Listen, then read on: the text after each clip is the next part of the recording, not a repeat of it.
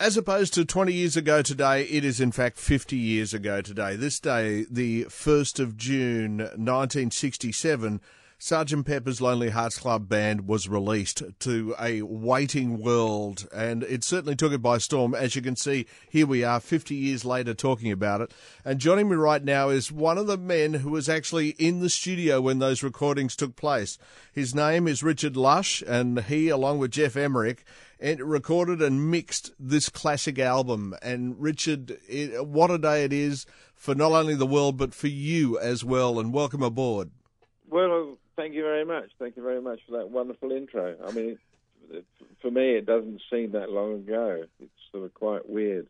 Well, it, it does, but it doesn't. You know, I, I am uh, sort of quite surprised that it is that long. Yeah, is it? Do you think that has anything to do with the fact that you were, you know, eighteen when this was recorded, really the year before, yes. and so it was so vivid in your mind? Well, I, I was talking to somebody the other day about it, and I've I've sort of got a theory. I mean, there's some some people I've recorded that I can't remember a thing about. I cannot remember even whether I did record them. You know, somebody said, "Oh, I did Manfred Mann, Pretty Flamingo." Well, I, I don't remember doing it. I remember recording Man for Man, but not Pretty Flamingo. So um, I think I think if it's a classic, if it's a classic song and it has a, you know, sort of a life, you kind of remember a lot about it. But mm. if it if it's kind of a throwaway song, it kind of goes into the, the the back of the mind somewhere there. It must have been an exciting time for you, though, Richard, because this was this really your your first job out of school, and there you found it was. yourself. Yeah, it was. Well, um, I used to work in the school holidays for a, a friend of my father's who had a building company. Um, so I used to do a bit of sort of bricky painting work just to get a bit of money in the holidays. But it was my first official job as what, such. Yes. What a lucky man. Yes. Well, it's weird, uh, you know. And all. I mean, I went for an interview, and they didn't actually have a job at the time, and then they rang me back about three months later, and the the rest is history.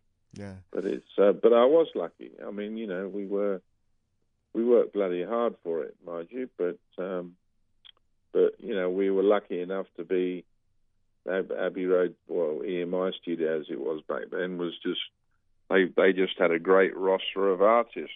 One of them being the Beatles, of course. Were you an actually a, a fan at that time, Richard? I'm think- not particularly. No, I was kind of a stone. You know, at school you were either a Stones man or a or a Beatles man, and I was a. Everybody were Beatles people at school, so I decided to go Mick Jagger way. So I was a Stones man. but then, you know, then I met Mick Jagger, and he was very tiny, and uh, and, I, and I'd already converted to the Beatles by then.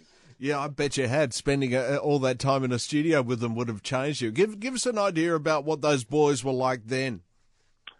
Well, the, sort of when I well when I first worked with them, I worked on uh, paperback writer, and that was quite a quick, quite a quick process, and that was only one of two times when um, Brian Epstein came in. I mean, he was their sort of infamous manager and he only came in for that session and for All You Need Is Love. That was the only time he ever came and checked up on his boys, so he was very trusting. Mm.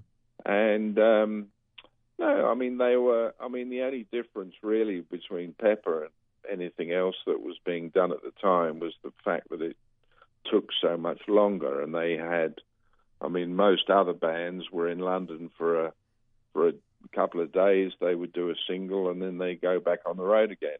Whereas um, the Beatles had stopped touring when the Pepper session started, and um, they had all the time in the world. So that was a, that was a luxury that the the Hollies and Cliff and the Shadows and Freddie and the Dreamers and all the various people that were signed to EMI didn't have.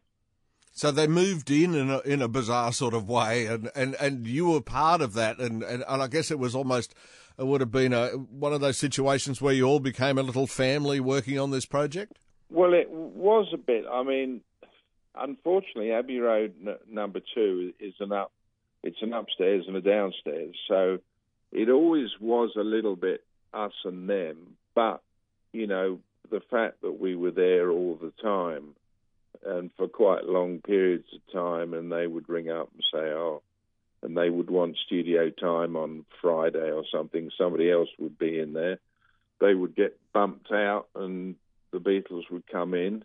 Um, so it was it was a you know, and George George Martin, Geoff, and I became a little a little sort of family. You know, he was like our dad because he was 38, so he was you know he was the old man, and um, and we were sort of 18, and I think Geoff was 20. So was he a stern man, George Martin? I I interviewed him no. a few years ago. He was a lovely, lovely man, but I just wondered what he was like to work for. No, I mean he never he he was pretty he was pretty okay. He was pretty. I mean he never. I don't think he ever. I can't remember being told off by him or. I mean, he would say his catchphrase would always be, "Oh, honestly, Richard," you know. And he'd sort of, you know, if I did something, you know, or wanted to do something outrageous with the flanging, he would, "Oh, honestly, Richard, that's too over the top," you know. And um, but a lot of a, a, lot of that sound was very over the top for the time. Well, that's right, um, and and that's what they wanted. I mean, they didn't want. I mean, John particularly never wanted. He never wanted to sound the same the next day. You know, he didn't particularly like the sound of his voice, and he always wanted wanted it to sound different. You know. Yeah. Um, Did... Whereas, you know, most artists, you just, you know, they were just they sounded how they sounded, and that mm. was how it was. You know. Did Did you get the feeling that that uh, they'd walked in there prepared, or was stuff actually put together mm, as they yes went along? and no. Yes and no. Sometimes they'd be. Sometimes they'd have sort of. I mean, day in the life, for instance. I mean, they had. Uh, John's part of it was all done, and then Paul wrote the middle part. The woke up, fell out of bed. He wrote that, so about a month after it was actually recorded. So um, they didn't know what to put in the middle part, and then um, uh, Paul wrote, or maybe Paul and John, but it was mainly Paul's words. Mm. And, so and, hence, and, hence he sang it. And those wo- words just lifted up that track so much. I mean, it must have been amazing sitting in the studio just listening to what it had turned into.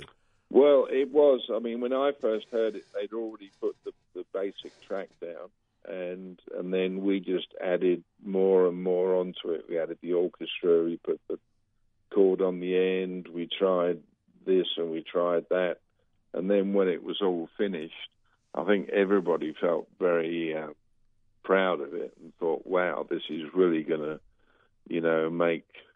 You know, you were made for me by Freddie and the Dreamers sound like a nursery rhyme, you know. I bet. And um, and and it did, you know. I mean, everybody, any anybody that came in and heard it, sort of went, "Whoa, God," you know. It must be amazing thinking back uh, from this time, Richard. Uh, just you were probably one of the first to hear it. You know, um, mm. it, you know, it, it, was a worldwide phenomenon after it was released, but you heard it before anyone else. That's right, and that was kind of it was kind of good and bad because you wanted people to hear it. You know, I mean, I can I can remember when I uh, first heard "Howzat" with Sherbet. You know, Garth Garth played it to me, and um, the the same thing kind of happened with that. I thought, wow, that's fantastic! What a great song! And then I, once we'd done it, I couldn't wait for radio to hear it. You know, mm. and, that, and that the same thing happened with Day in the Life, and it sort of happened when you when you do record a great song, you want to rush out and play it to everybody because you know you do feel excited about it. Richard, I'm speaking with Richard Lush, uh, one of the uh, the men who was involved in the recording uh, of Sergeant Pepper's Lonely Hearts Club Band, that feeling of camaraderie around the studio, there must have been so much creativity, not only just in the studio, but in the streets of London in those days. You had so much great music happening. Uh, oh, it was, was yeah. It, was it riding a wave of the time? Um, well, I mean, we were in the studio so much, I wasn't actually out on the street seeing what was going on. but um, but no, it was. I mean, you know, I mean, I can remember you know, Graham Nash used to pop his head in every now and then, and you know, the the they'd always say, you know, try not to leave the door open if we're playing anything because they didn't want people to hear what they were doing, you know. Mm. And everybody was very in, inquisitive. I mean, when Graham heard the, um, you know, the sound effects and everything on Good Morning, Good Morning, you know, the, he he then wanted to put some sound effects on their album. They were halfway through an album. They said, "Oh yeah, we'll we'll sort of do that on ours. Can you help us do it?" You know. Yeah. And uh, we sort of cut all these tapes up, put all these effects on, and then, you know, they changed their mind, and then I had to go and find all the bits of tape that I'd undone and put it put it all back together again. You know. It's interesting looking also at, the album uh, as it was released. Uh, you know, it has so many different feels to it. I mean, obviously it's the overriding. It's the Sergeant Pepper's Lonely Hearts Club Band, and and that establishes itself really in the first song. Yes, yes, and then you kind of get the reprise at the end, which actually was one of the last things we we recorded. It was one. I'm pretty sure it was the last thing we did for the album, and that was sort of a really good session. They were really, really up, mm. really up vibe, and it was um, it was fantastic. So, I mean, we had we had some strenuous ones, some long sessions, and then when you do something quickly and they're in the mood, it's it was there was nothing better. You know, it was terrific. Yeah, great sound, and it's interesting how it went from that. You know, that that quite sort of a nostalgic recording, which was Sergeant Pepper's Lonely Hearts Club Band, which sets it all up and, and bookends it in a way. It goes straight to a very little intimate song with Ringo, with a little help from my friends. Yes, yes, intimate at half past six in the morning. I think he did the vocal. Poor bugger. he got he, he he got put on the spot, but he came. You know, it, it took him a while, but he he came up with the goods and. Um, it was quite funny. I saw I saw him in concert a few years ago now, and sitting in the audience and hearing him singing that was sort of quite weird. I felt very, uh, very strange, thinking, God, the last time I heard this was 45 years ago. You God. know, it's uh, it was very weird and, and, then from there it goes into something that really, yeah, you could say Strawberry Fields really set it up when it was released as a single beforehand, but Lucy in the Sky with Diamonds was a totally different sound. Yes, uh, that that's one of my favorite favorite tracks too. That and Day in the Life and Lucy was sort of very uh, very 1967. You know, it was hmm. very peace and love and and uh, great vocal. But, there again, you know, it's. I mean, there's some super songs on there. Yeah, oh, fantastic. I mean, but that vocal as well um, yeah. was really processed, wasn't it? Yes, yeah, that was my little flanging box. Well, not box, it's quite a big box. And we once John heard that sound, he loved it. He, he wanted it on, on, on everything, you know. Yeah. But it, uh, and then it was followed by Getting Better, which is really sort of back to the old Beatles. Yeah, that was actually done in a well. That was started started off its life in a in another studio, and they sort of brought that to Abbey Road as a backing track, and then we did the vocals and the bass, and um, so it actually started off somewhere else. So, and it's not. I mean, I don't think of that as being one of the it's kind of a little bit of a misfit for me. It's kind of not quite as psychedelic as some of the others, but um, a great know, song. Sort of, but it's still cool. Yeah. yeah. Um, uh, we're working our way through the tracks. really, of Sergeant Pepper's. We've gotten onto it, uh, strangely enough, Richard Lush. So let's continue, if you don't mind. Yeah. Um, Fixing a Hole, which is a gentle little little ditty. fixing a hole. Yes, that there there again. That was that was quite a quick track to record. You know, there wasn't a lot of time spent on it, and um, not a lot, not so much effects on that on that one for some reason. Don't ask me why. Um, it just happened, went out the way, and it was done. So uh, I'm not quite sure why we didn't go to town on that.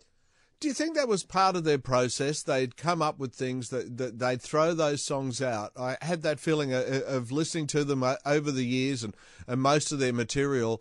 A song would just come up and it, it didn't necessarily follow their style all the time, but it would be just something great and it was short, but but really worked. Yeah, well, that was one. I mean, I mean, that was one good thing about them. They, you know, as you said, each song was a total you know, they were so different. I mean, when I'm 64 and things like that. I mean, most bands, the songs were pretty similar. You know, I mean, the Beach Boys stuff was all kind of, you know, very, very similar in style.